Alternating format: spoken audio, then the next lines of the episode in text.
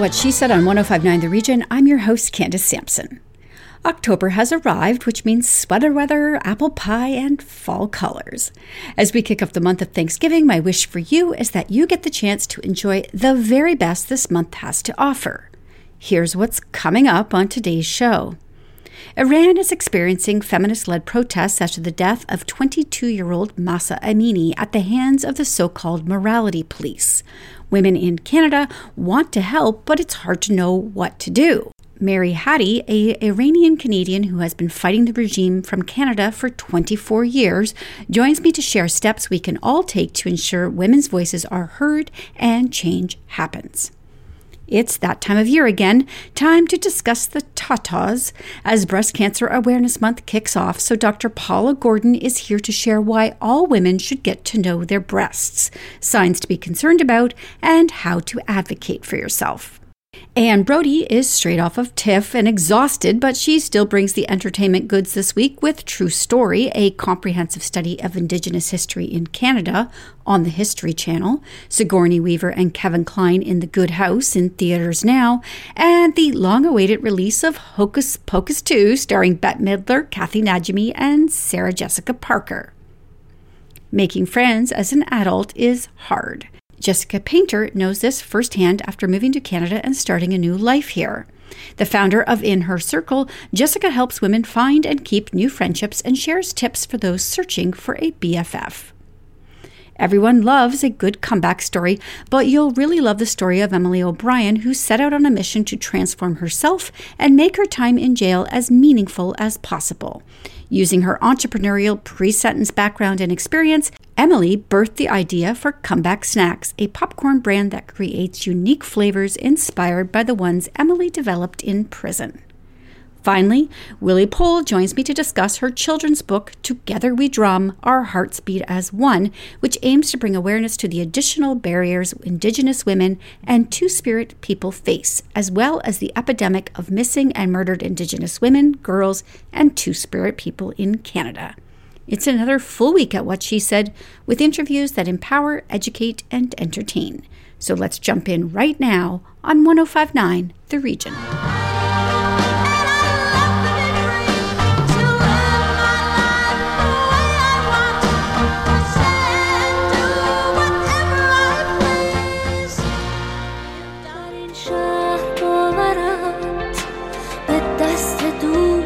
یا که به آغوش امنش این بار اعتماد کنی Iran is currently experiencing a feminist led revolution against a tyrannical regime.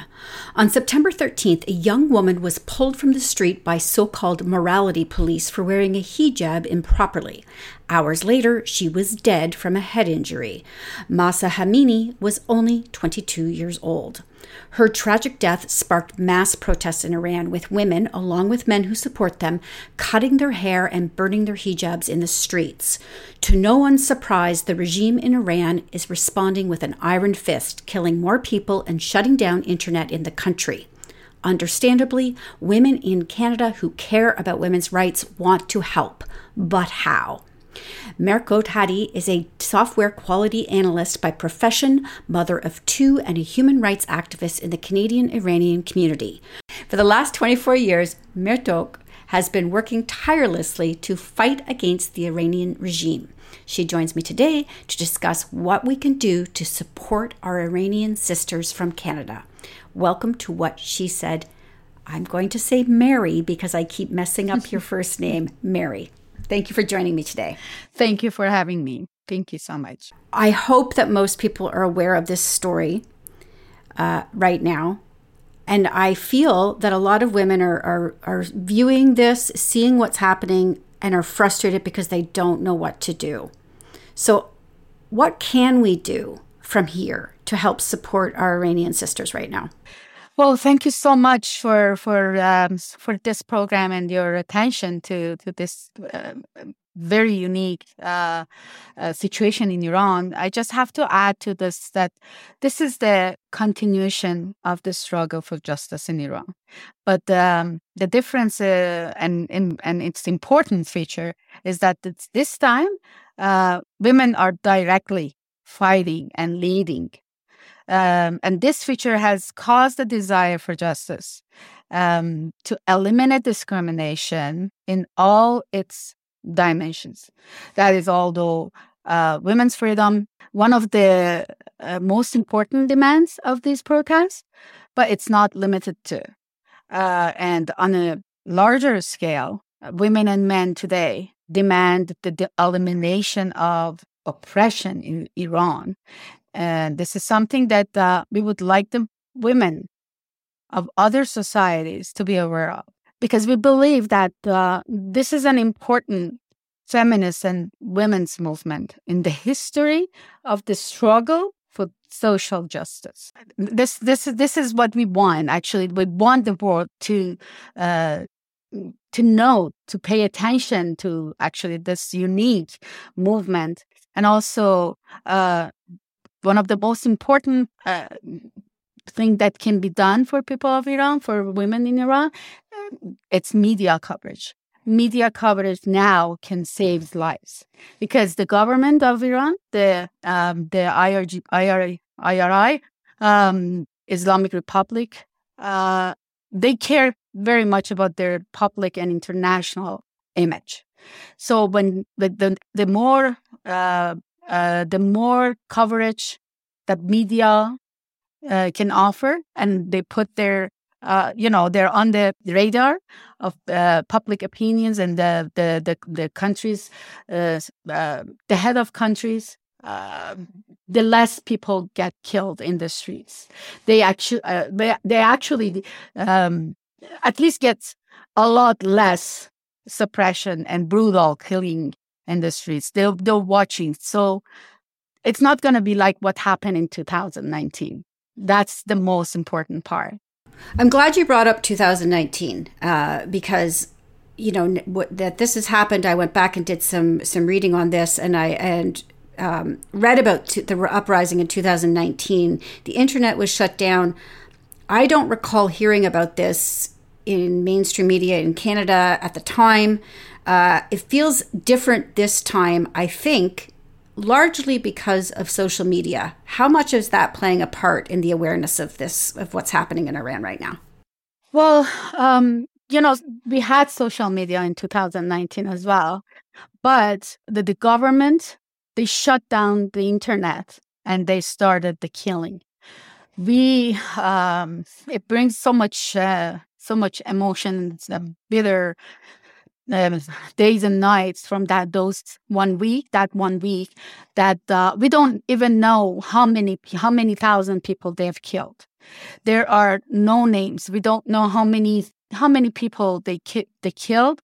We still don't know. So the difference is actually actually the difference is because this the media started covering the, that the thing that i mentioned before the internet didn't they started to shutting it down but it's it's less. And as they started opening it because the world started noticing the media started covering this the, and as soon as this was done the the pictures the videos by mobile people in on the streets they started coming to the media. So they knew they were they got more aware that this is serious and uh, this is what is happening in iran. So the, the, the difference is last time before the media know, knew about it, they shut down the internet. And uh, because there was nothing coming from inside Iran, they never talked about it. And that's why they, they were able to kill. But this time, that's the big difference. And of course, because internet is not completely shut down and the, the technology is more uh, advanced now, and they might have um, like in near future the government won't have that power to completely shut shutting down the internet. That's that's how social uh, the social medias can help and uh, well actually it's going to be the major reason if any revolution happens in Iran, it will be social media. So, women in Canada need to keep the pressure on, then uh, sharing on social media, informing their friends. What about protests? Are there pro- organized protests that women can go to? Well, we ha- we have had. I I was one of the organizers. The the protests in front of uh, CBC building. um, within 24 hours, we were able to organize the the gathering, and it was like 1,500 people at least there. And uh, there have been a lot of um, gatherings, protests, but we're gonna have actually this coming um, October 1st, we're to have the, the one of the biggest one. But we ha- we're having the PS752, um, the Association for um, PS752 Families.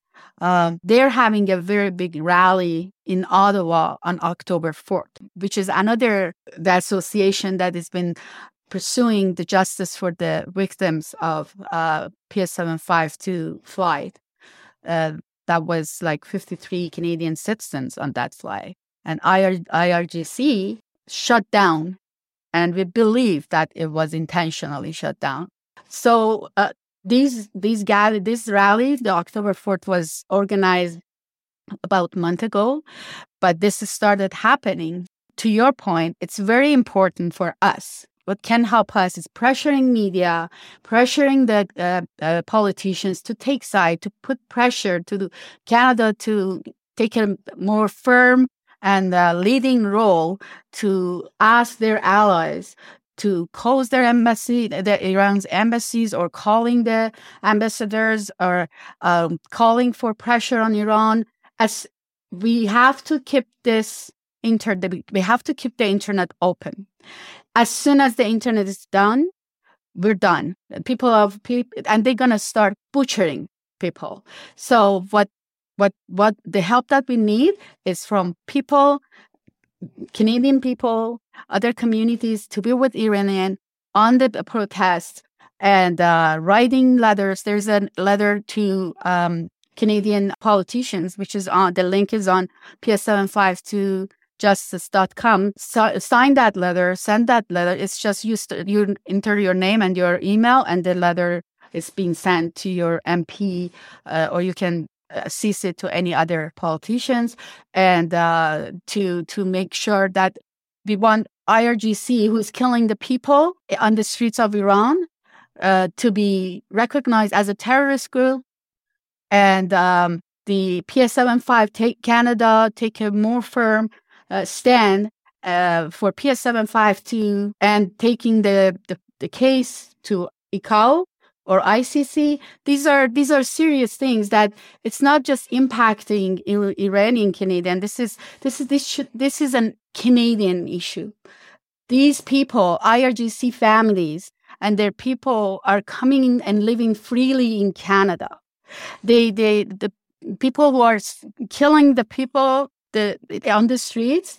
They come to Canada with a lot of money, not clean money, and they are living freely in Canada. We want that to be stopped. The people, Canada should find a way to recognize these people and not to let them enter the Canada, not, let them to live here freely and bring their dirty money here because that's impacting Canada's economies too. You know, there's so many things, so many aspects to to to everything is happening. It's it's a big impact on everybody. I believe entire world. This what's happening in Iran, this tra- transformation led by women, it's a unique, unique um, change, and it's it's important. It should be important for the entire world. It absolutely is. I, Mary, I, I can't thank you enough for joining me today. I know you are so busy organizing, planning, gathering people, informing. Uh, we're going to share as many links as possible through our social media. Uh, we'll have le- notes in the liner notes of the podcast when it goes out as well for people to connect with you and uh, keep up to date with rallies and uh, the letters and so on.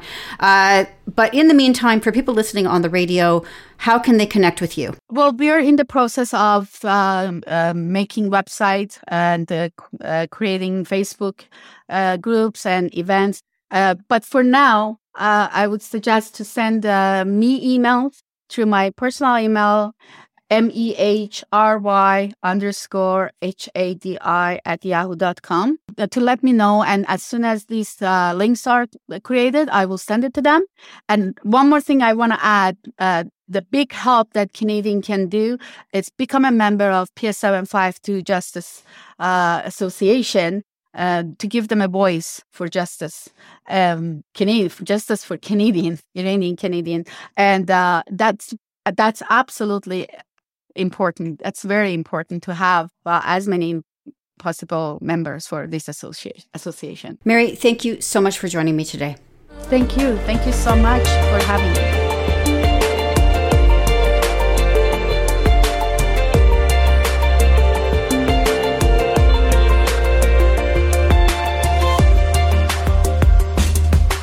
More with Candace Sampson and what she said coming up on 1059 The Region. Welcome back to What She Said with Candace Sampson on 1059 The Region.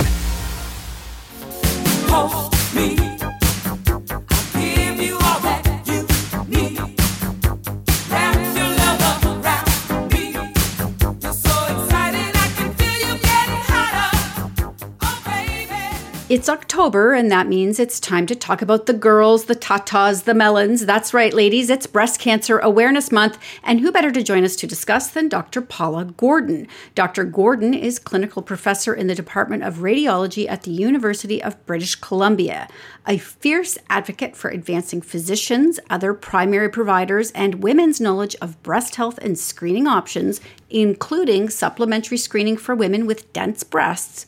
Dr. Gordon's mission is for as many breast cancers as possible to be detected early to give women more options for less aggressive therapy and to reduce breast cancer mortality. Welcome back to the show, Paula. Thanks, Candace. You know, since meeting you, I have to say I have never felt my breasts more. Uh, and I love that because you talk about knowing the texture of your breasts. So, what does that mean? Well, the term breast self examination has gone out of fashion, and women are told to be breast aware and go see their doctor if they notice any changes. But how can you notice if there's been a change if you don't know what your normal feels like? And the fact is, each woman's breast texture or lumpiness, if you want to call it that, is unique to her. So a woman who does periodic breast checks, if you want to call them breast self exams, is going to be quickly more expert in what her normal is than even her doctor. And so you just have to do it uh, the very first time. You have to assume it's normal and get to know your own texture. You start right up at the collarbone and you go all the way down to the crease underneath the breast and right from the sternum, the, the breastbone and out to the side. And if you do that occasionally, you don't have to do it religiously. Uh, you'll very quickly get to know what your normal feels like. I recommend for women who are still having periods to always do it when you're just finishing your period because it's completely normal for breasts to feel more sore, tender, and lumpy if you check just before your period. All right, excellent. And so as we you know we're feeling around, we're getting used to our own breasts and the texture in it. Does is is any change going to feel like a lump or could it feel different? That's such a good question because not all breast cancers show up as a lump. Uh, sometimes it can be some uh, puckering in the skin or dimpling, or sometimes the skin gets thickened and it looks like the skin of an orange. In fact, there's a really good uh, website, knowyourlemons.com. And if you have a look at that, it's a cart- carton full of lemons and it shows all the different potential signs of cancer. And um, it, sometimes it's just a one area of the breast that feels firmer than the tissue around it. It's not even a discrete lump. So when we say any change, we really mean any change. All right. Now, I know that it varies from province to province. So maybe you can shed some light on this. When should women be getting screened? We have data to show that starting screening at age 40 saves the most lives. And um, for your listeners in Alberta, they've got that. They can do that already. In uh, Ontario, women cannot go to the Ontario breast screening program called OBSP until they're age 50. But the guidelines are not well known to a lot of doctors. Even a woman goes to her doctor, they may not know. And in fact, if a woman is not eligible for the OBSP, she is allowed to ask her doctor to give her a requisition for a mammogram. And the doctor's perfectly allowed to do that. But some doctors don't know and they may resist. And we hear stories about women being denied a requisition by their family doctor. If you need uh, some help uh, knowing what to say to your doctor, you can go to another website, mybreastscreening.ca, and it'll actually instruct you on how to talk your doctor talk to your doctor. Uh, last year, I had my first uh, mammogram, and it came to light that my I have dense breasts. I did not know this, and so there are uh, categories for that. Correct. Correct. So radiologists, and this is just by looking at the picture of the mammogram. You can't tell by feel. You can't tell by size. The only way you can know if you have dense breasts is by having that first mammogram. And we divide breasts into th- four categories, A through D. Categories A and B are considered non-dense. Category C and D are considered dense. But here again in Ontario, there's a little bit of a glitch. And that's that Ontario is only referring to the women in category D as being dense, which is misleading to women in category C who are really dense, who have the risks of dense breast tissue, uh, which I'll come to, because they're not told. So they assume I don't have dense breasts. So you can ask your doctor. The actual category doesn't come in the letter to you, but your doctor has a letter from the screening program saying whether you're A, B, C, or D. And the two risks you have to know about are that when you have dense breasts, you're at a higher risk to get breast cancer, and you're at a higher risk that your cancer will not be visible on your mammogram. So that's when breast self exam helps. And that's when additional screening with ultrasound also helps. And that's something doctor women should request from their doctors that they get sent for a supplemental screening ultrasound. And again, the advocacy help is on mybreastscreening.ca. Do you want to know why I know that this is always such an important interview to do with you? Is that because when I found out I had dense breasts, I knew I needed to get an ultrasound. So that is directly because I talked to you. And so I hope that other women are, are absorbing this information today because it's very important to know the density of your breasts and how often you should be getting examined and to advocate for yourself. That's crucial. Absolutely. And I've already mentioned uh, the website twice mybreastscreening.ca, but another important one is densebreastscanada.ca. All right. Dr. Gordon, it's always a pleasure to have you. Thank you so much for joining me today. Um, and I encourage women to go out and find out the density of their breasts. Thank you for sharing this important uh, information with your listeners.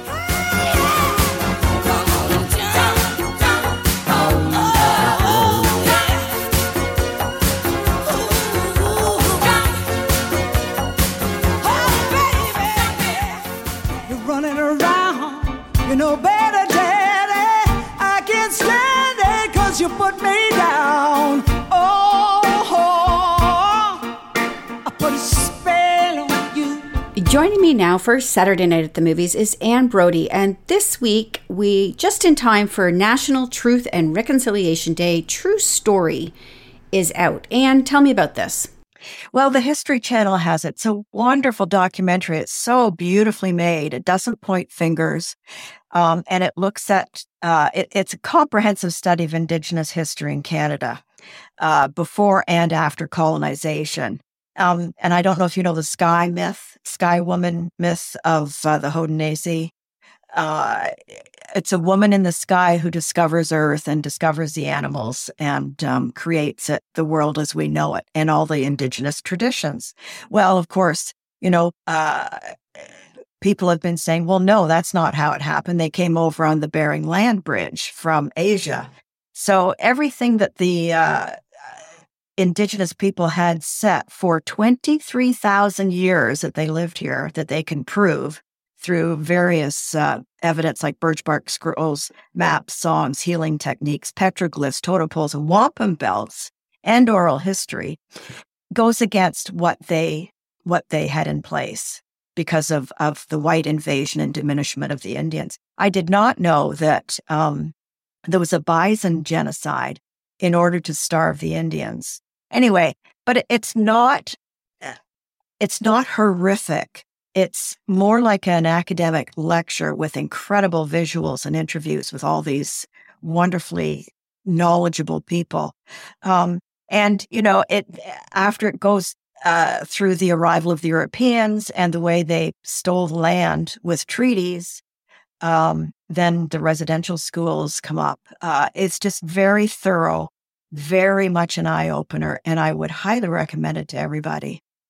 Yeah, I have to agree. I mean, I think, uh, you know, it's incumbent upon all of us to learn this uh, since we probably didn't learn it in school. Most of us no, didn't. We Did not. Uh, and, uh, and it looks like a great way to to educate yourself. So that's available on the History Channel, correct? Yes, it is. And it's so good. I just want to emphasize it.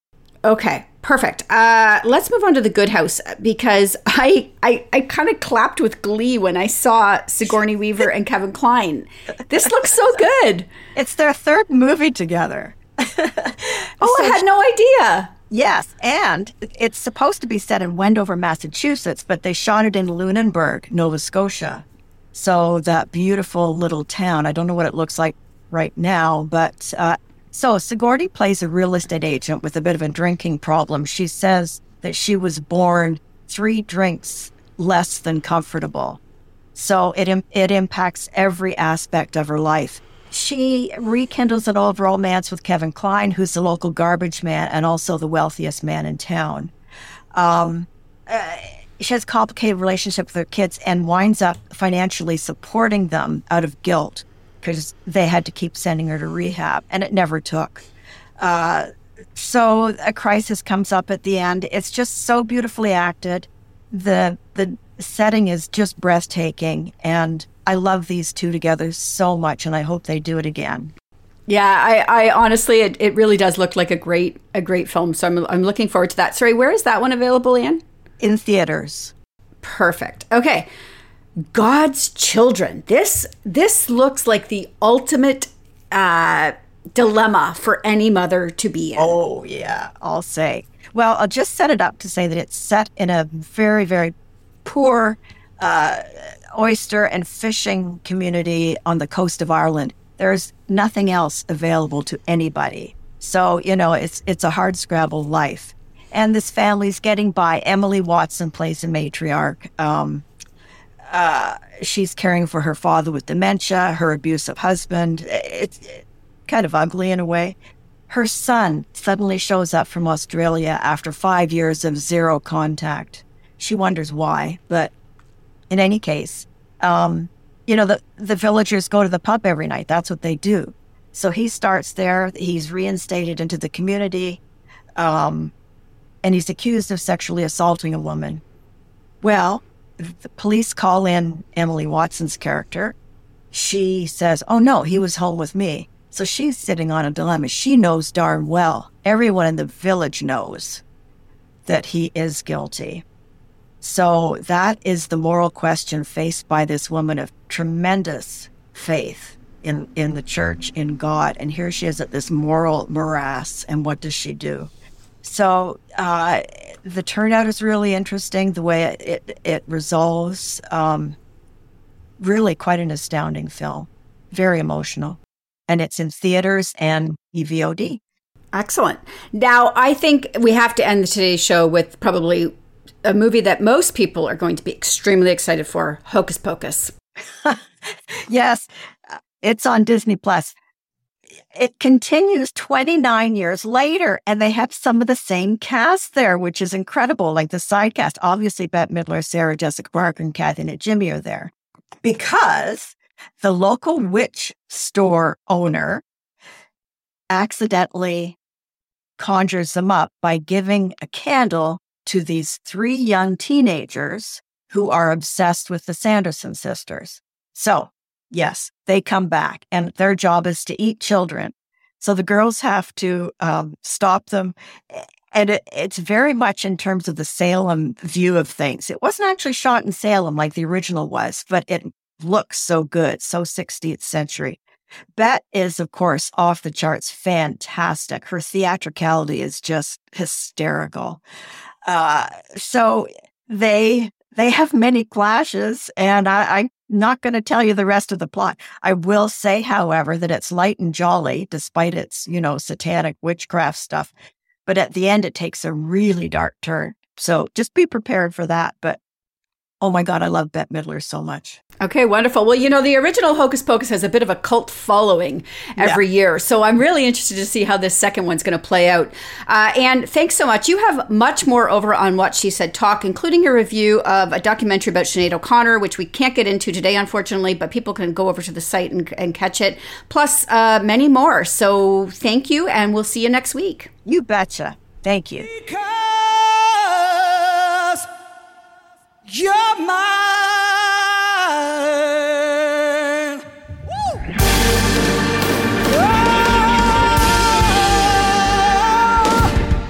More with Candace Sampson and what she said coming up on 1059 The Region. Welcome back to What She Said with Candace Sampson on 1059 The Region.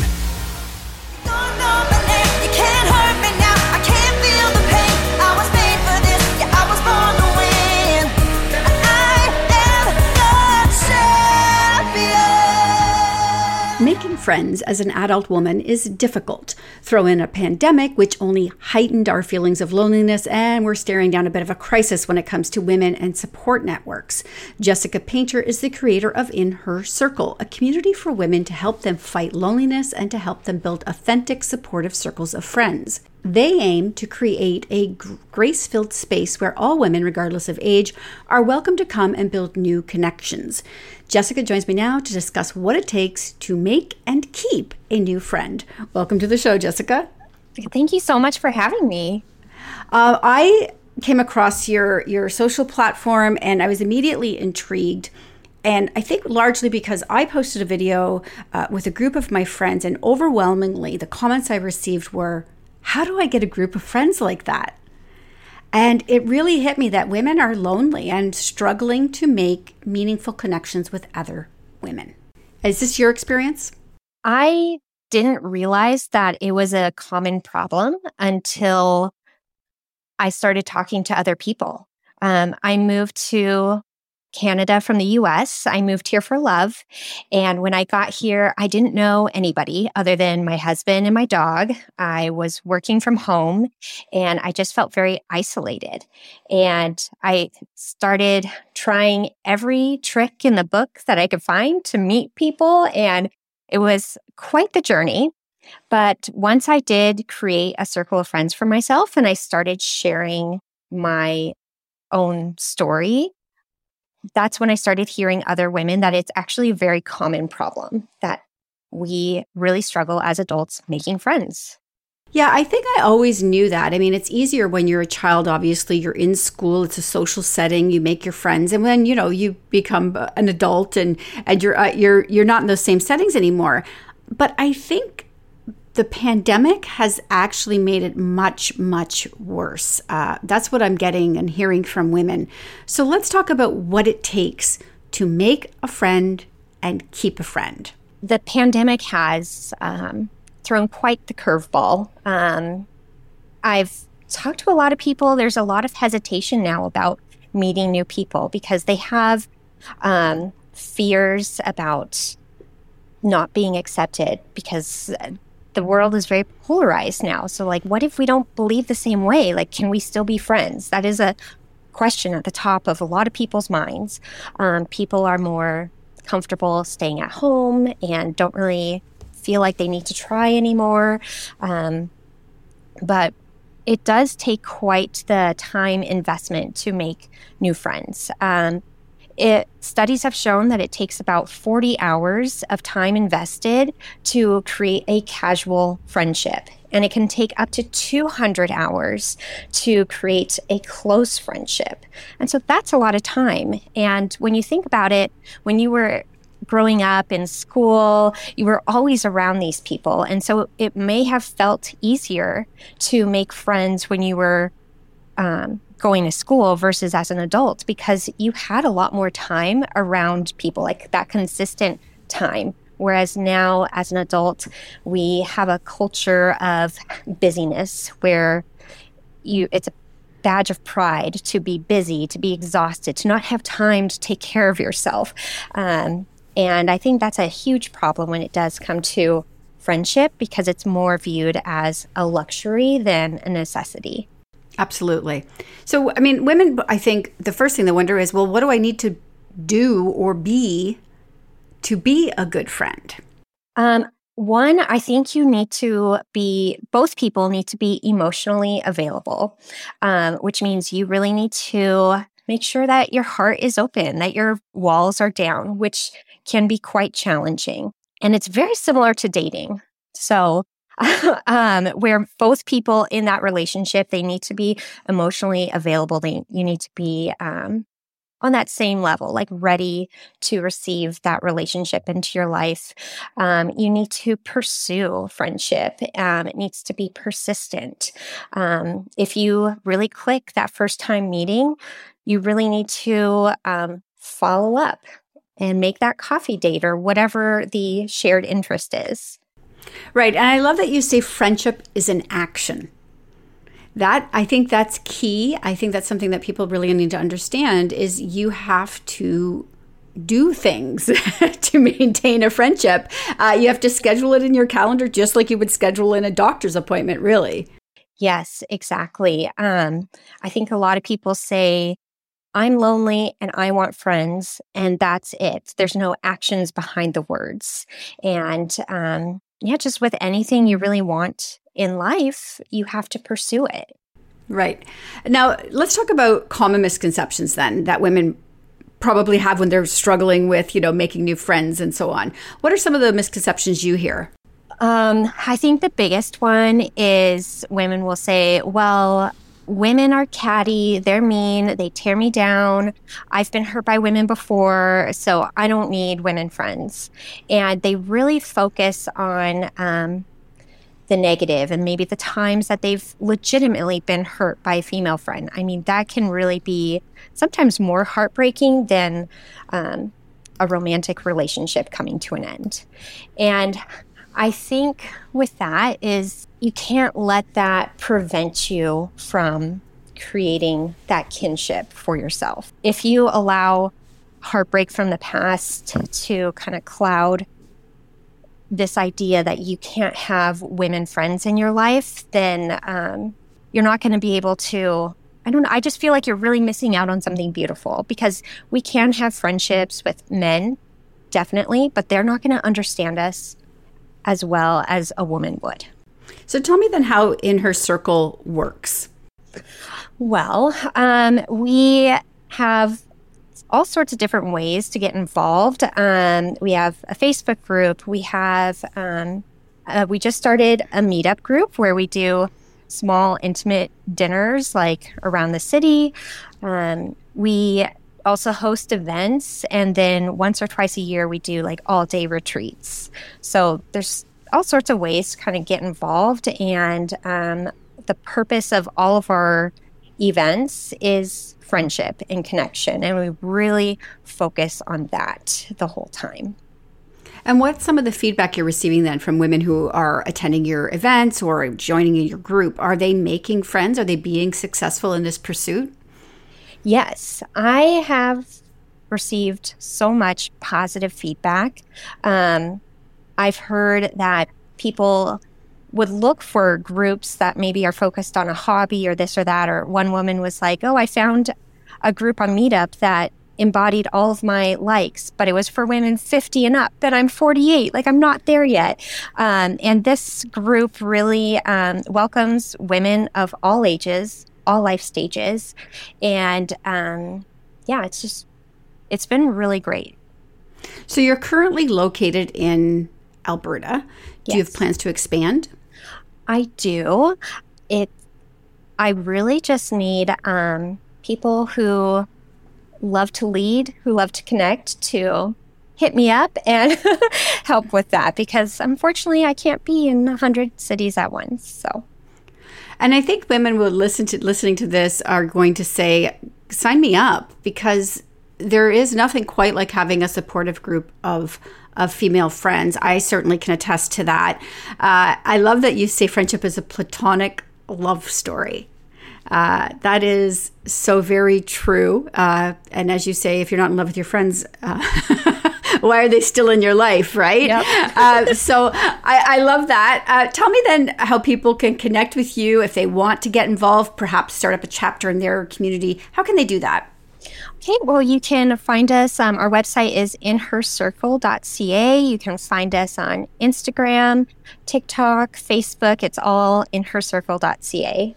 Thank you so much for joining me today. Uh, I hope women uh, really do take you up on this and, and, and join your group to find out more about making friends in their area. Thanks so much, Jessica. Thank you. That's what champions are made of.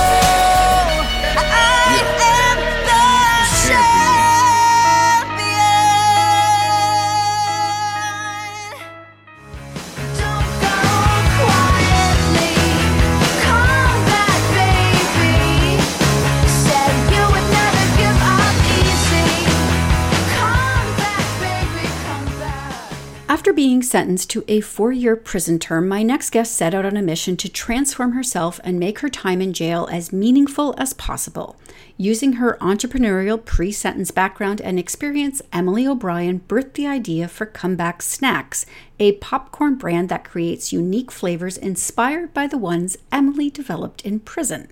Through her trailblazing efforts, Emily is an example that positive change can happen with correctional institutions with passion, drive, and a positive mindset.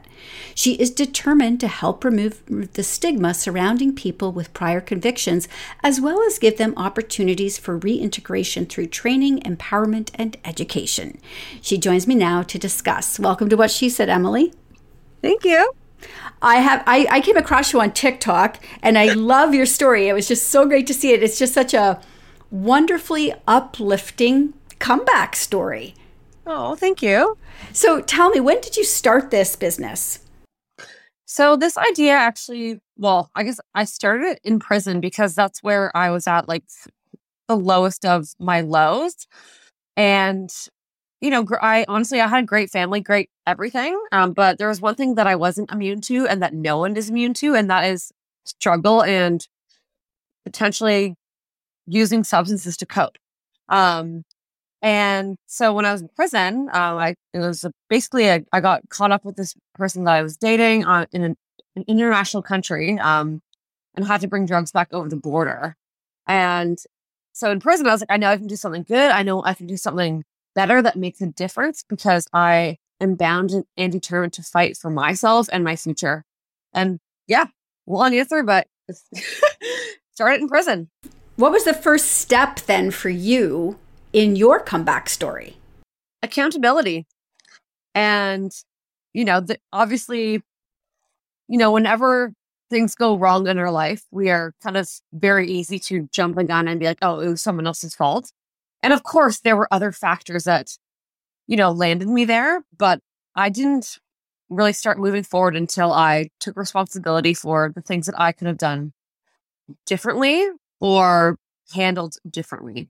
Yeah, accountability is such a weird thing, isn't it? You know, it's one of those things that we dread doing, we struggle with it, but then once mm-hmm. you do it, there is this sort of immediate relief, uh, like a load mm-hmm. is taken off. Did you find that? Absolutely and also my desire to have like revenge like my, once i abandoned my grudges everything changed in like the blink of an eye. And i realized that i did have the power to control my future and i didn't.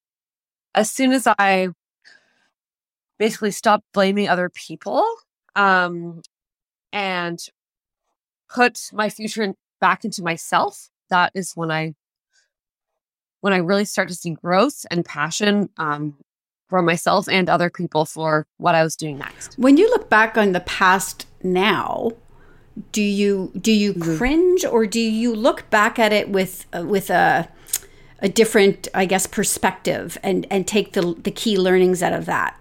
I would definitely say that looking back is one of the most important things you can do. Um, because you have to remind yourself of all the good things that you did. So looking back, I was able to look back on you know my my jobs and my resumes and pictures of me at in grade five or six volunteering and planting trees and just being filled with so much love all the time. And so looking back definitely helped me reinforce that I knew who I was despite what other people said that I was at the time, um, which was, you know, you're a criminal, you're a convict, your life is over. And there's something called labeling theory where people just tell you what you are all the time you start to believe that. But I knew that I wasn't that. Um, so I think looking back for sure was instrumental in moving forward. Well, aside from you know making tasty treats, uh, how is Comeback Snacks helping others?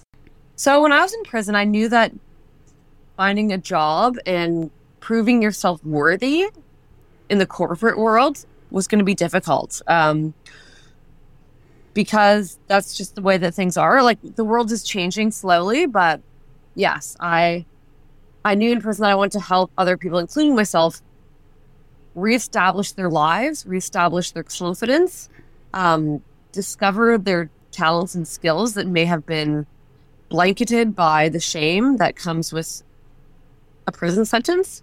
And so Comeback Snacks was born with the idea to support people finding employment. And that was basically like the best job I've ever had because it was based off lived experience and that was something that was honest. Yeah, I love that. And I love how you say that, you know, one of the most important assets that a person can have is owning their story. And you have certainly done that. Yeah. Well, oh, thank you so much. I mean, there's a lot of things that we can own in this day and age that can be taken away. You know, um, a house can be taken away. Um, your phone can be taken away. Your pets, your kids can be taken away. And a lot of things were taken away from me when I went to prison. But when I was in prison, I realized no one could take away my own story as long as I controlled the narrative. And part of that narrative, we can, you know, circle back to accountability and responsibility, ownership. And it's like a house that you build yourself, um, that only you have the key to, um, but that other people actually help you build and invest in to help it appreciate over time.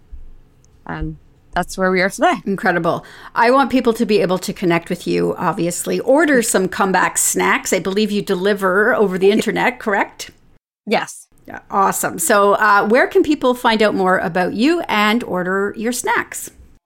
Of course. So, the number one, I guess, space is our website. It's comebacksnacks.com. And through that link, you can find our locations tab. Uh, in Canada, we're in almost 700 stores and we ship all over North America. And on my social media, it's at Comeback Snacks or at ems, emz.o'brien. Amazing. We're going to put all of that in the liner notes when this goes out on podcast. Emily, thank you so much for joining me today. Thank you. How I miss your ranting. Do you miss my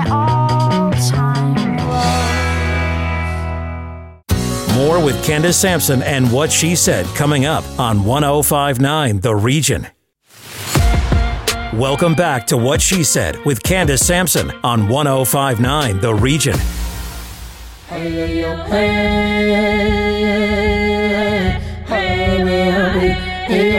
Willie Poll is a proud Metis author from Sault Ste. Marie, currently residing in Prince Edward Island, who has spent the last 10 years working in Indigenous education. She is extremely passionate about supporting Indigenous youth to reach their dreams and reclaim their power. Together We Drum Our Hearts Beat as One is Willie's first children's book and brings awareness to the additional barriers Indigenous women and Two Spirit people face, as well as the epidemic of missing and murdered Indigenous women, girls, and Two Spirit people in Canada. Welcome to What She Said, Willie. Thank you. Thanks for having me. I am curious because this seems, you know, just reading that, it seems like very heavy subject matter in a children's book. So, how did you bring that together so that it's impactful for young children?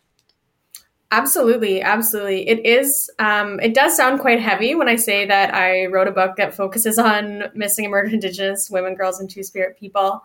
Um, but largely, it's kind of viewed in the imagery more than anything else. And I think that you can really sort of take the story at surface value or dig deeper into it, depending on where your child is at. So, really, we have a story about a young Indigenous girl who goes on an adventure and she encounters a monster who takes the form of racism and hate.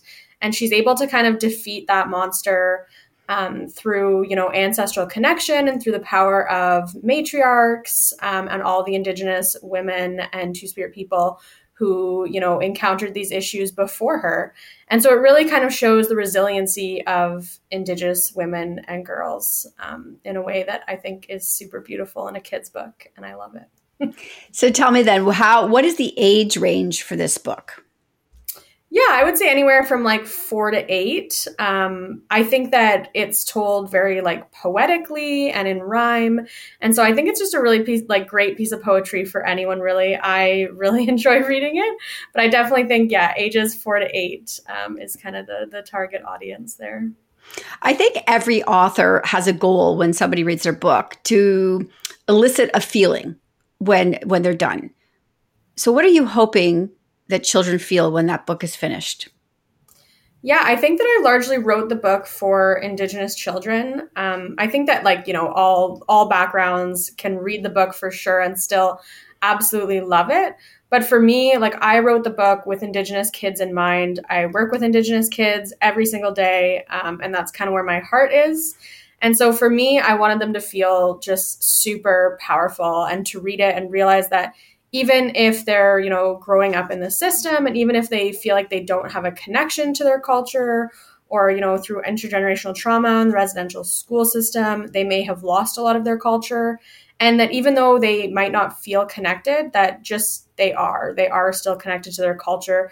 They are indigenous enough. Um, and so i really wanted them to feel kind of this this power of feeling connected and being connected to something and knowing that you have a voice and that you are strong and powerful and you know that you can take up your space as important as the words are in a children's book, the illustrations are obviously very important, and the artwork in this uh, is quite stunning. Can you tell me a little bit about it? Absolutely, yeah. I think that um, for my first children's book, I had really no idea what I wanted for art. Um, often art like often authors will give notes about what they'd like on each page.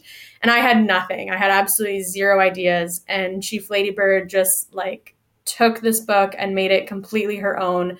And it became so much more beautiful than i could have imagined. Um, and i think working with Chief Lady Bird has been just you know one of the greatest greatest partnerships and friendships of my life. It's been a lot of fun. And she's so so talented and i just i still can't believe that you know i got to work with her do you have plans already in your mind for your next book um, yeah, I do. I do. I'm actually working with Bailey Macabre um, to do a book called Minnow, and it's about um, Indigenous kind of environmental rights and land sovereignty. Very timely. Will that be a children's book again? It is, yes. Yeah, it's a kid's book. Excellent. I love it. All right. So I want people to be able to find you, uh, you know, get the book, obviously, and keep up with. I feel like you're going to have a lot more books on the way. So I want them to keep up with you on social. So where can they find you and find the book? Absolutely. Um, you can follow me on Instagram at Willie and Pug Do Life. Um, and you can also kind of follow my website. I do have like a blog on there. I post a lot of updates, and that's just williepoll.com.